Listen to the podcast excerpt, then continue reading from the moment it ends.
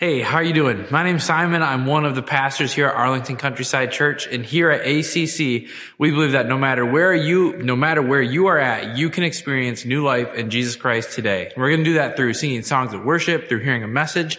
And it's going to be awesome. I hope you experience that. Uh, before we get to all that fun stuff, uh, there's a communication card for you somewhere on the screen. And on the communication cards, it's a way for us to connect uh, with you. And you can put prayer requests on there, whether uh, for our entire congregation or uh, confidential for our staff and elders. We would love to pray with you. Uh, and on that communication card, there's something that I'm sure you're about to be pumped about. Trivia night. Yes, trivia night is coming up on January 16th. It's going to be awesome. What we do is we get in a Zoom call. You get to go in your breakout rooms and play trivia with your friends and family. Uh, sign up as an individual or as a team, whatever you want. It's going to be such a good time. See you then.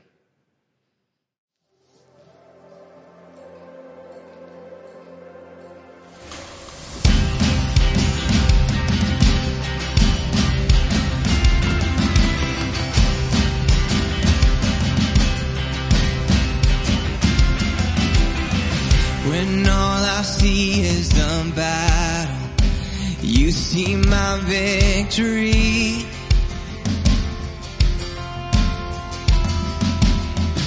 When all I see is a mountain, you see a mountain moved.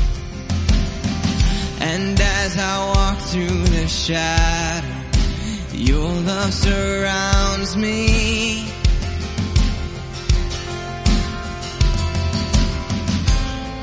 There's nothing to fear now, for I am safe with you. So when I fight, I'll fight on my knees with my hands lifted high. Oh God, the battle belongs to you, and every fear I lay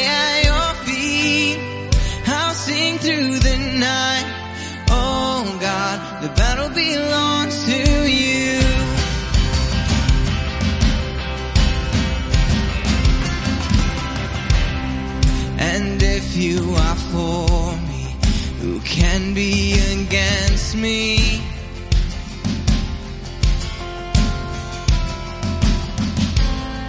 For Jesus, there's nothing impossible for you. When all I see are the ashes, you see the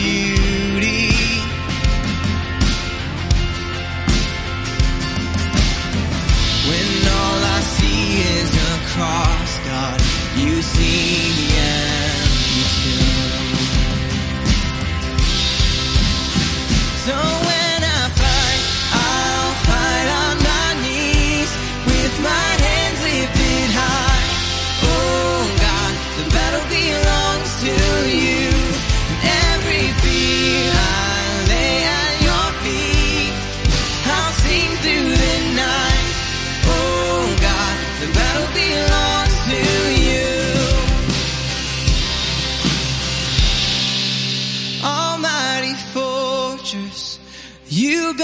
before us.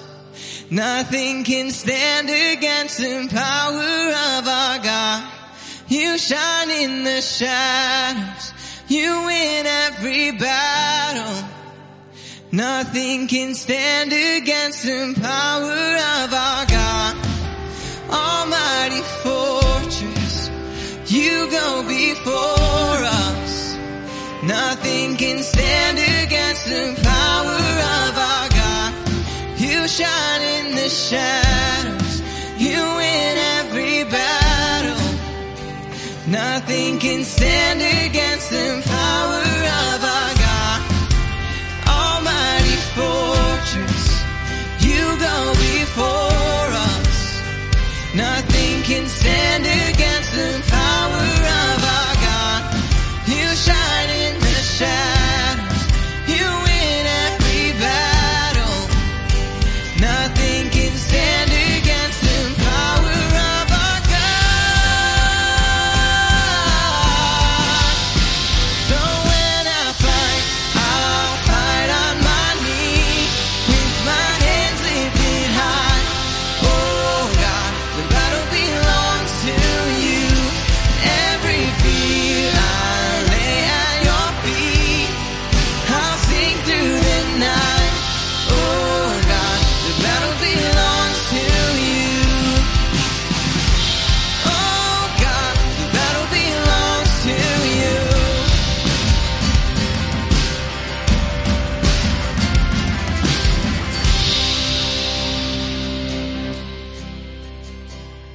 now join me in reciting the Apostles' Creed together?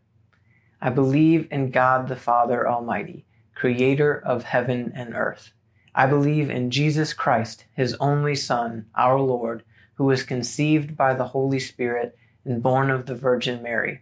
He suffered under Pontius Pilate, was crucified, died, and was buried.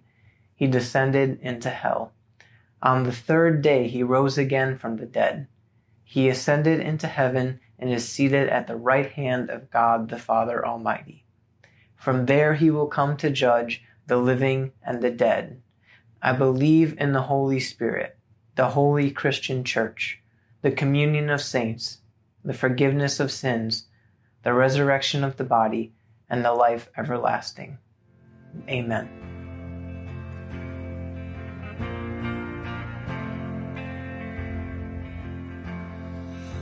I searched the world. It couldn't fill me. Man's empty praise treasures the faith never enough.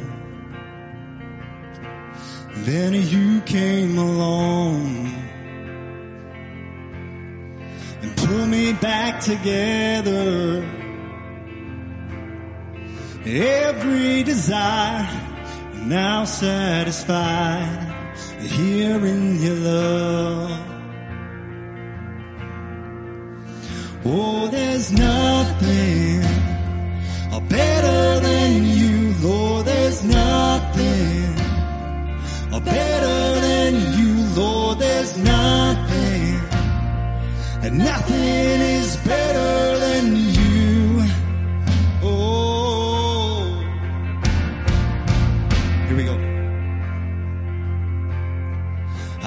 Not afraid to show you my weakness. My failures and flaws, Lord, you've seen them all. You still call me friend. Cause the God of the mountain is the God of the valley. There's not a place your mercy and grace won't find me again. No, oh, there's nothing better than you, Lord. There's nothing better than you, Lord. There's nothing,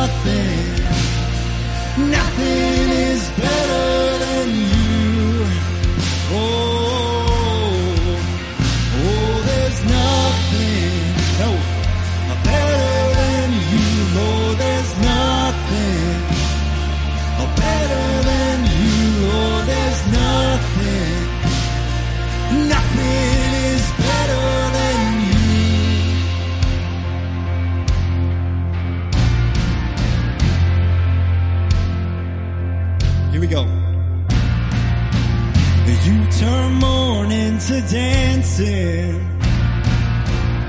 You give beauty for ashes. You turn shame into glory. You're the only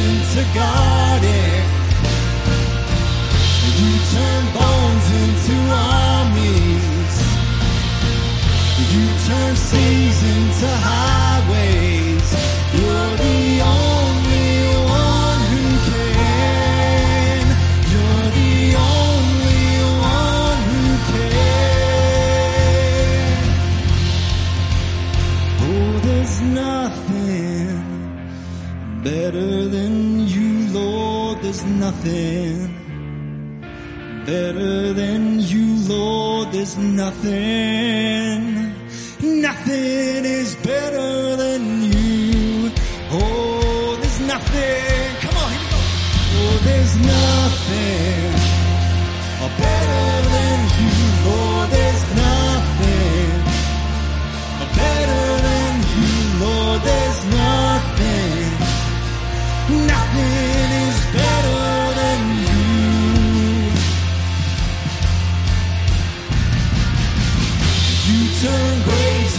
God is. Come on, yes you do.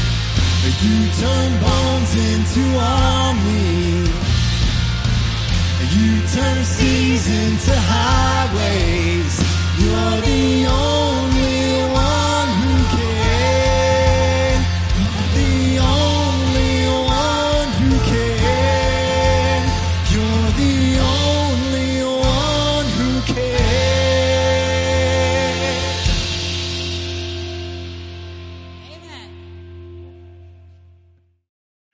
Many of you are aware that something I've been doing for a number of years now is uh, making my way along backpacking on the Appalachian Trail.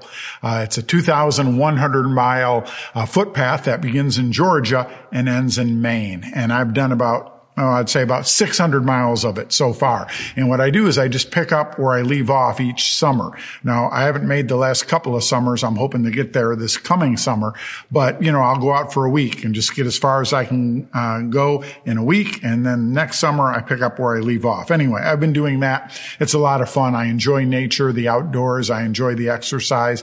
It's a great thing. The Appalachian Trail is beautiful. But I remember the first uh, time I ever went a number of years ago, my, my first time ever backpacking and I began, uh, on the trail after the first two days and I was hiking by myself. After the first two days, I was absolutely tore up. Uh, I was tore up. Uh, my shoulders felt like they were getting ripped off by my backpack. They, it wasn't fitting right at all. And the back of my backpack was gouging into my lower back and was just rubbing it raw. And so I was in a lot of pain. I was miserable. And I thought, okay, I bought the wrong backpack. Something's deficient with this backpack. You know, I should have bought more padding for the straps or, you know, I didn't have what I needed. And I was frustrated and, and very, very uncomfortable. Well, at the end of my second day, I got to the shelter and there was a guy there, this old dude um, uh, a backpacker, and his name was Echo. Now that wasn't his real name. That wasn't the name his mama gave him. That was his trail name. Uh, a lot of, of, veteran hikers on the trail go by what they call a trail name, a nickname, and his trail name was Echo. Now I didn't realize it at the time, but Echo is a legend. You can look him up online. There's articles about him. There's stories about him. He's a, a veteran uh, backpacker who's hiked the entire Appalachian Trail like four or five different times. Dude was like famous in Appalachian Trail world. Like I said, I didn't know this at the time. But anyway, I met him. Um, he was staying in the same shelter after my second full day of hiking. And, uh, in the course of our conversation, I expressed to him, man, my backpack's just tearing me up. You know, my shoulders hurt, my back hurts, uh, something's wrong. I don't have what I need. And he said to me, well, put on your put on your pack. Let me, let me see.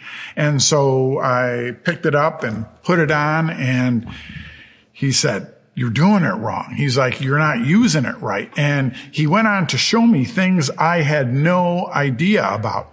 Now, if you're not familiar with a backpack, backpacks have numerous different straps and all the straps have a different function, but you can loosen or tighten the straps um, and strategically play with them and understand what they're for to give yourself a better fit and a more comfortable fit as you're hiking. Well, I had no idea. I'd, I'd never worn a backpack before this time and no one had shown me anything. And so Echo showed me how to put it on. And it made all the difference in the world once I knew what I was doing and I had that little bit of knowledge. It helped tremendously. And the truth was there was nothing wrong with my backpack. I had everything I needed. I didn't need any additional equipment, any additional padding. I had everything I needed. I just needed to learn how to use it. Okay. Now, in the start of this new year, and we're just a couple of days into the new year now, what if I told you you have virtually everything you need to live for God? That you don't need anything else. Everything you need to live for God, you already possess. And what I mean by live for God is, let, let me, let me uh, expand that a little bit, okay? What I mean is consistent victory over temptation, a supernatural ability to love and forgive others, a generosity that would surprise even yourself, uh, peace and joy in the midst of adversity and chaos, uh, the ability to discern truth and error, and on and on and on. The ability to successfully live for God. Wouldn't that be an incredible 2021 if in this year you could live a godly life, live a successful life for God? Today, we're going to get into that. And today we kick off a new teaching series in the book of Second Peter. The series is called Vigilant. Now, vigilant carries the idea of um, being watchful or being ready. Uh, it's the picture of a sentry at her post. It's the picture of a, a person on guard, standing watch, wide awake, alert, ready. That's the idea, vigilant, and that's the theme of the book of Second Peter. Now, the challenge of Second Peter and being vigilant um, involves primarily two things. Okay, the first is that we are challenged in this book to be vigilant against false teaching and against false teachers. Um, already, even though the church was still in its infancy, false teachers had been infiltrating the body of Christ and have been teaching things that the Bible didn't teach, that Jesus never taught, that the apostles never taught. And so they needed to learn discernment. They needed to understand you can't believe everything you hear. Just like we can't believe everything posted online, right? Like, hey, if it's on Facebook, it must be true, right? No you got to be vigilant. You got to be able to discern truth from error and you got to be vigilant against false teaching. Second Peter addresses a lot of that in this book. And the other thing is we've got to be vigilant for the glorious return of Christ. And that's an emphasis in this book that just as Jesus came once in Bethlehem, we just celebrated that at Christmas time. That was his first advent. So there will be a second advent, a second coming and then he will come in full glory and power. And we need to live our lives always ready, understanding that the return of Christ is imminent. It could happen at any time. And we need to live our lives in light of the fact that one day he will return. We need to be vigilant. And so let's jump in. Okay. Let's pray and then we'll dig into the first chapter of second Peter.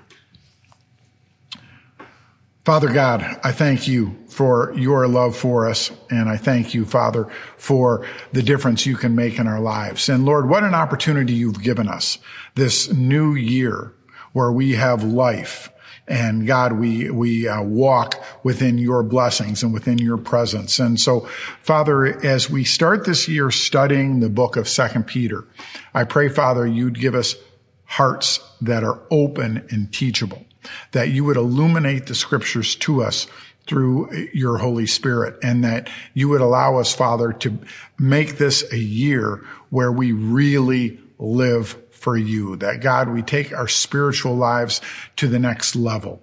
And uh, Lord, um, obviously not something we can do on our own strength or by our own grit and determination.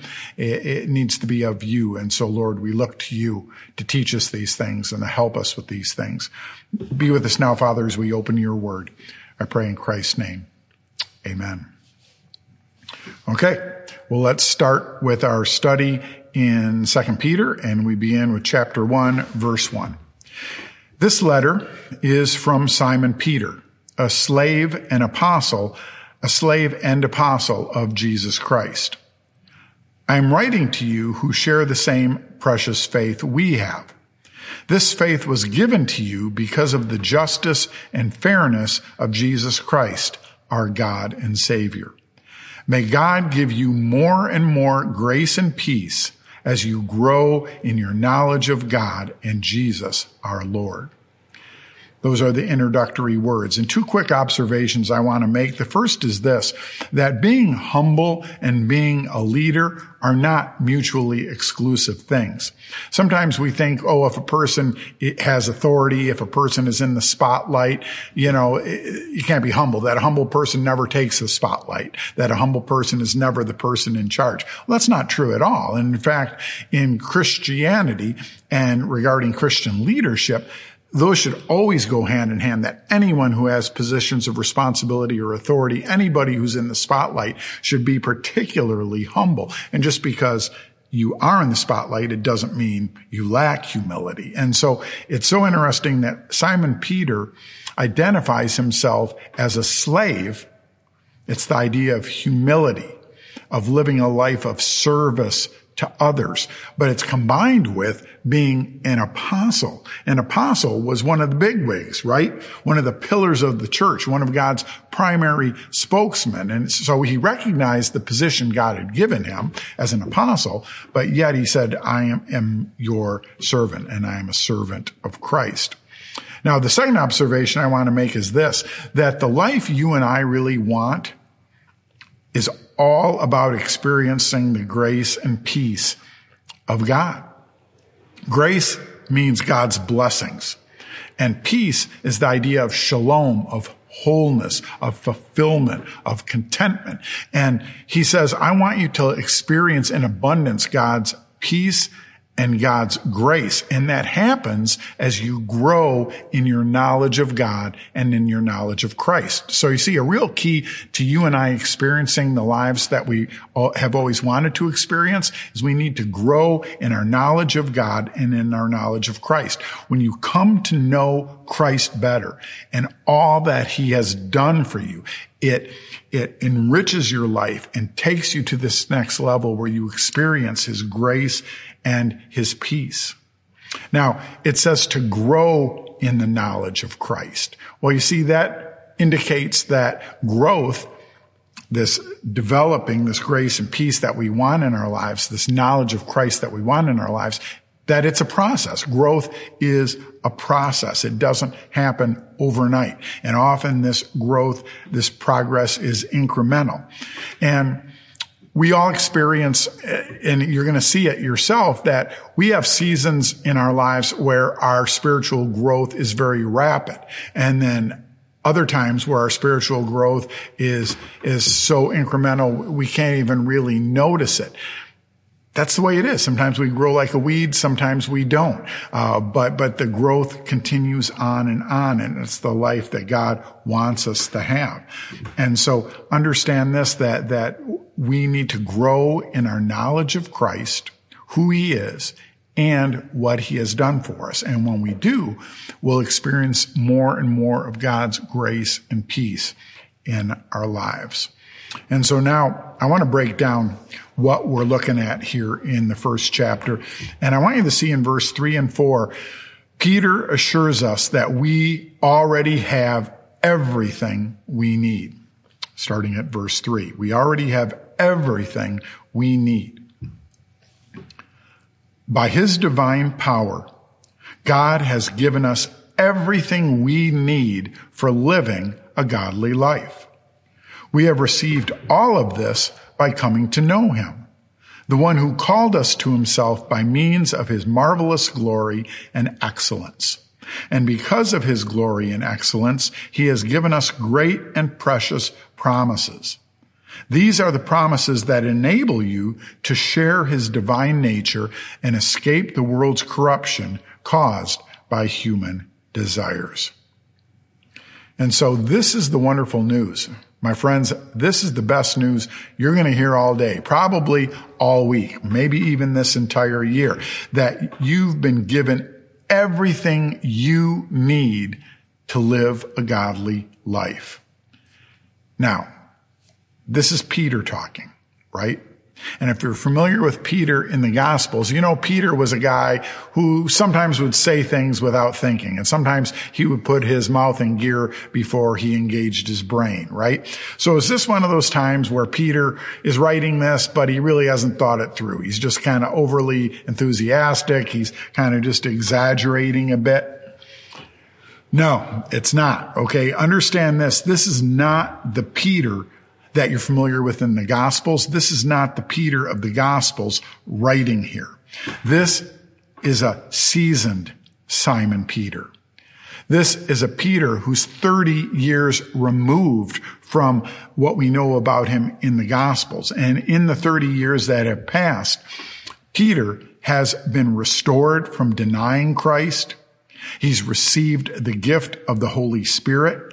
He has watched the church explode and the gospel spread like wildfire throughout the entire Roman Empire. He, this is a guy who's experienced God grow him and use him in incredible ways. And so in a sense, Peter is like giving his testimony here. And he's saying, he's not overstating anything. He's saying, Hey, I have everything I need to live a godly life. And you do as well. It's very similar to like me getting schooled by Echo, right? Where Echo said, Dave, there's nothing wrong with your backpack. You have everything you need. You just need to learn how to utilize it. And so that's true for you in your spiritual life. That you don't need to keep searching for something more in order to be successful spiritually. You don't need to be haunted by that nagging feeling that you are somehow fundamentally flawed and an inferior Christian. It's, it's not the case. It doesn't have to be that way. You have everything you need to live for him. But I want you to notice in verse three that it specifically says that God has given us everything we need. That it's not something you and I have developed on our own or that we've earned or achieved. That it's by God's grace. It's by his generosity. He has given us as a gift everything we need to live for him. Now, it says that we've received all this, first of all, by coming to know him. And you see, that's the starting point for a life of faith. The starting point is you need to come to the point where you come to know Christ. We're not born naturally knowing Christ. Now we have a basic sense that God exists and we have this basic inclination, natural inclination to worship something greater than ourselves, but we don't naturally know Christ, right? That that's something we need to come to know and we need to place our faith in him. Now there's different terms that are used for coming to faith in Christ. Uh, it, it, phrases, um, like, uh, receiving Christ or becoming born again or placing your trust in Christ. We often use the phrase around here at ACC, we often use the phrase crossing the line of faith. But we all need that point where we came to know Christ. And you see, that's where it begins is coming to know Christ. And the moment we do, the moment we place our trust in Christ, we as a gift are given everything we need to live for him. In other words, we come to faith and then God gives us everything we need to develop our faith successfully. God initiates this. Now, it says here that we've been equipped with great and precious promises. You see, what promises? Because it says we have all the promises we need to live for him. Well, what promises is Peter talking about? I want to suggest to you what he's talking about is virtually everything. All the promises we've been given. Uh, uh, forgiveness, eternal life, meaning, purpose, joy, peace, uh, wholeness, God's generous provision. All the promises of scripture have been given to us. And when God promises something, you can count on it. And he's saying we've been given all these promises that God is going to guide us and God is going to provide for us. And it says in light of this, we share the divine nature. And so when it speaks of us sharing the divine nature, um, this is likely uh, primarily speaking about the promise of the indwelling Holy Spirit. And when it speaks of the divine nature, it's not talking about you and I becoming a God, but it's behaving like God, having a character similar to God's. Look what Jesus said in John 14 verse 17. He said, He is the Holy Spirit who leads into all truth. The world cannot receive him because it isn't looking for him and doesn't recognize him. But you know him because he lives with you and later will be in you. There's some tremendous, some tremendous foreshadowing here of what was going to happen. What Jesus said was right now to his disciples, he said, the Holy Spirit is with you. And you see, in the Old Testament, in the times of Jesus and prior, the Holy Spirit would come upon people momentarily like in moments of need or in moments of crisis or in moments when they needed tremendous inspiration. And so the Holy Spirit would come and then he would go. He would be given and then he would be withdrawn. That's the way the relationship of the Holy Spirit with people was up until the day of Pentecost in Acts chapter 2. And see, Jesus is foreshadowing this, is giving us a preview of this, and he says, okay, he lives now with you, but later will be in you. And so Jesus actually said in the Gospels, it's better for you that I go away because when I leave, I'll send the Holy Spirit to take my place. And the difference was the Holy Spirit is going to indwell God's people, that the temple of God would no longer be a building, but would be bodies. It would be each individual who is a follower of God. And so you see the indwelling Holy Spirit makes all the difference. That's the primary precious promise. That because the Holy Spirit lives within us and he takes residence within us, the moment we become a Christian, the moment we cross the line of faith, we're given the gift of the Holy Spirit. He takes up residence within us. We become a partaker of the divine nature as a result. And that makes all the difference for us. Now, it helps us to be like him, a person who has a laser focus on loving God and loving others. And so it makes sense what Paul wrote in Romans 8 verse 9. As a result of this indwelling Holy Spirit, he says, but you are not controlled by your sinful nature. You are controlled by the Spirit if you have the Spirit of God living in you. And remember that those who do not have the Spirit of Christ living in them do not belong to Him at all.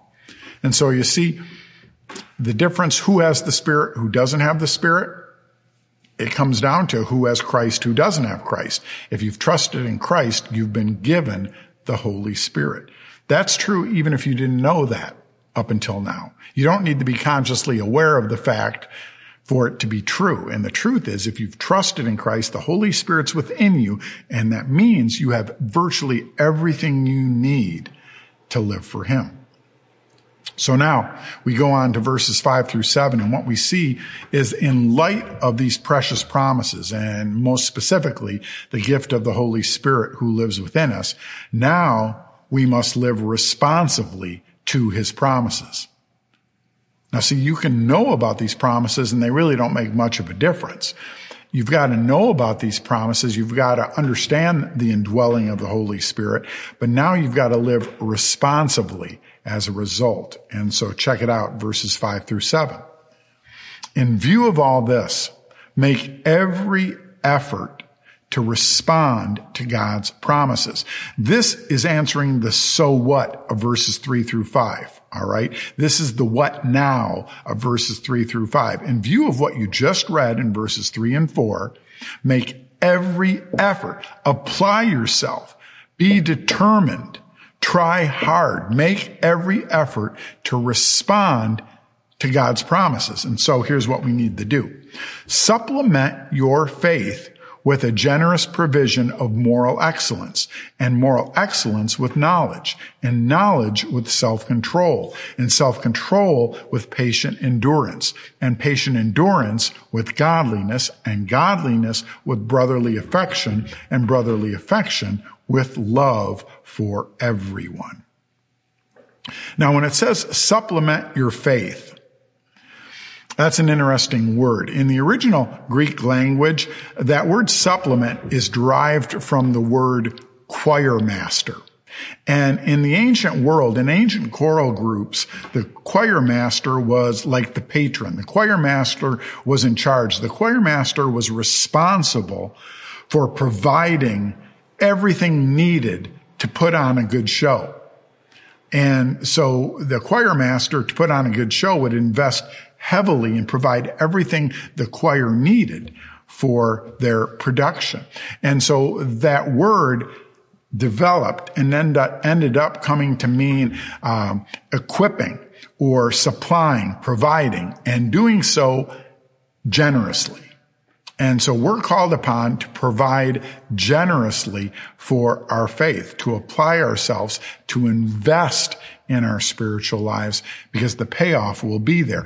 And we're to supply our faith with and then be intentional about developing eight virtues. Be intentional. Now these aren't all inclusive. This isn't comprehensive or exhaustive. These are examples, but, but I, I think they give us good tracks to run on for things that we should be desiring, things we should be praying about, seeking to develop in our lives. And these are the eight indispens- indispensable virtues. First of all, faith. I think it's the idea of coming to trust in God and then trusting in God on a daily basis as well.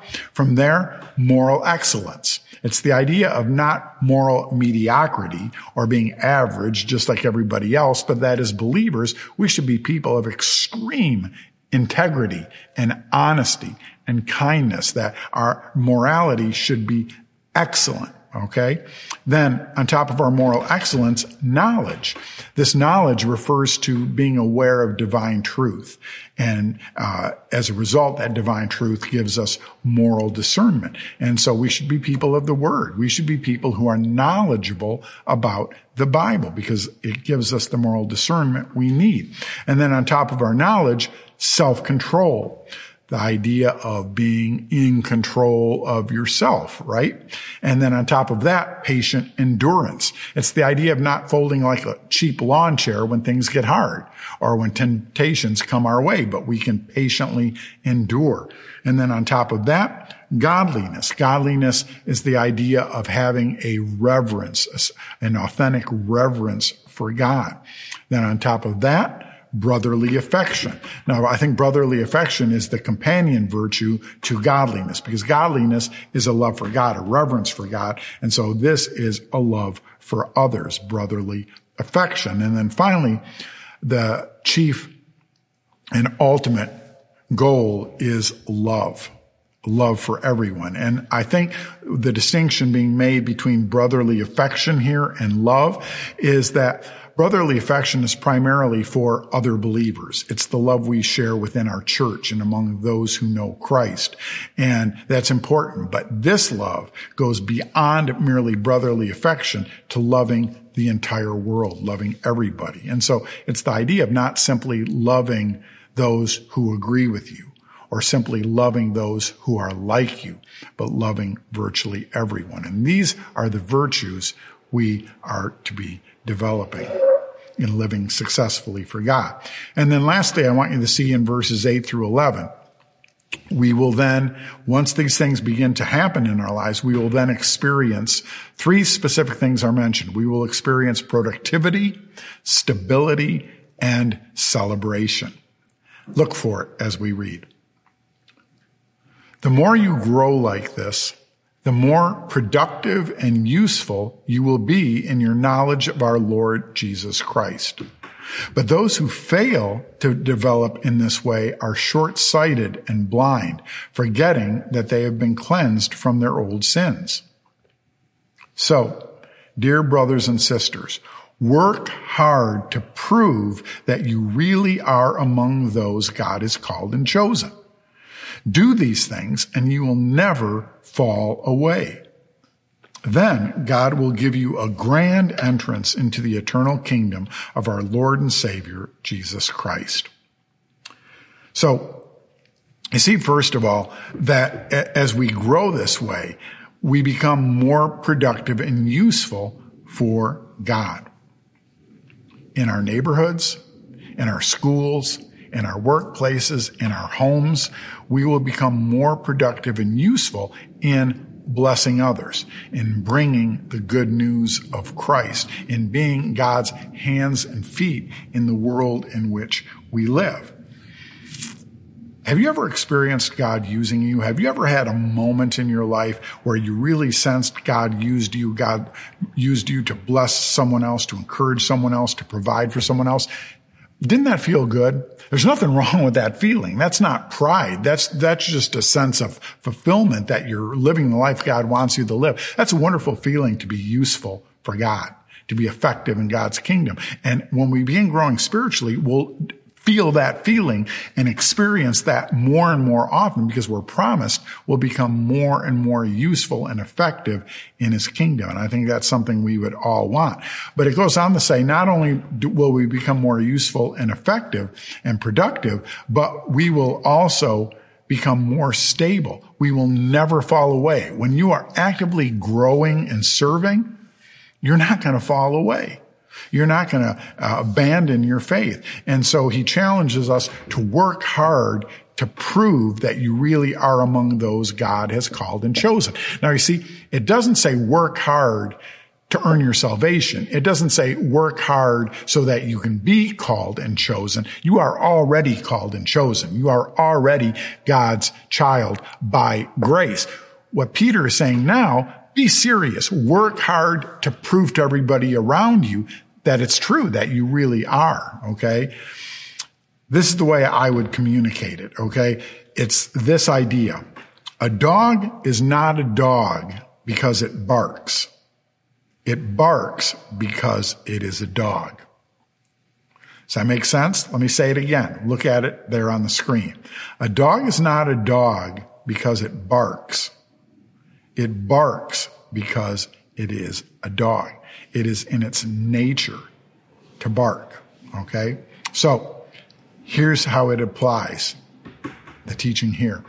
You are not a Christian because you possess certain virtues. You possess certain virtues because you are a Christian. Do you understand that? That's really an important distinction to make. We don't seek to be moral people so that God will like us. We don't seek to be moral, virtuous people so that we can climb a stairway to heaven and eventually earn our way there.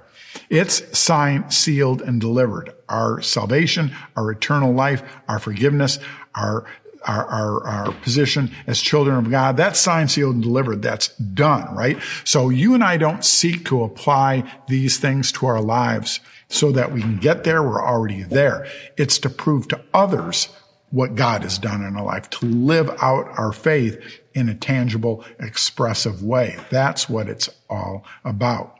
And then lastly, I want you to see that the promise here is that once we begin growing in this way, God will give you a grand entrance into the eternal kingdom. You know I think that's talking about?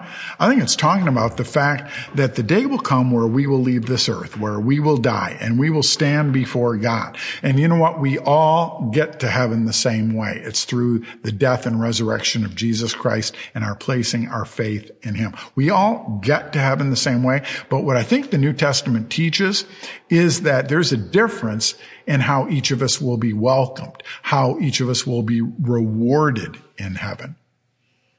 Now, that's kind of a weird thought, but the New Testament teaches that. And I think Peter specifically says here that when you do these things, you will receive a grand entrance, not just an entrance into the kingdom, but a grand entrance that you will be specifically celebrated for the life of devotion you've lived for God. I think we all want to hear when we get to heaven, we want to hear Christ say, well done, good and faithful service. And I think that's what Peter had in mind here. That when you stand before God for the first time, he's going to give you a grand welcoming. You're going to enter in a grand way and he's going to be able to place his hands upon you, look you in the eye and say, well done, good and faithful service. And when we servant and when we apply these things to our lives that we've read here, that's the type of life and that's our ultimate destiny once we reach heaven. So as we head into 2021, and what I pray will be a great year, let us reorient our lives to live for Jesus. I want you to be optimistic. I want you to be encouraged. And the reason is because you have everything you need to live for God. So be vigilant.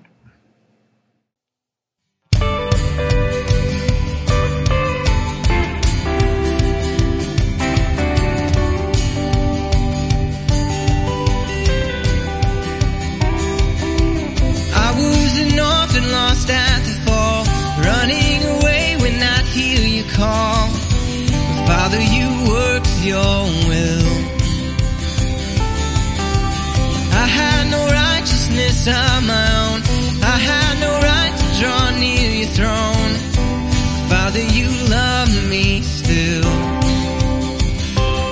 And in love before you laid the world's foundation.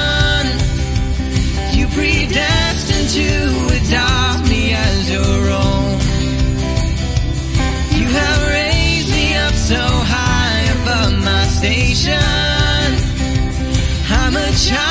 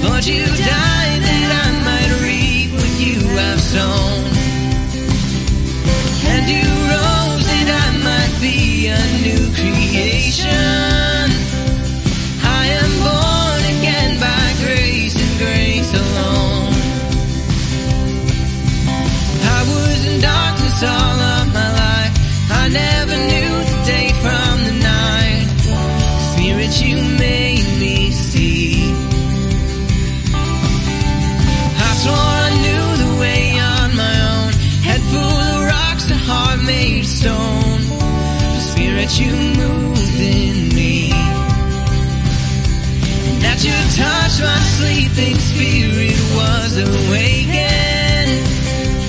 On my darkened heart, the light of Christ has shone. Called into a kingdom that cannot be shaken. Heaven citizen by grace and grace alone. So I'll stand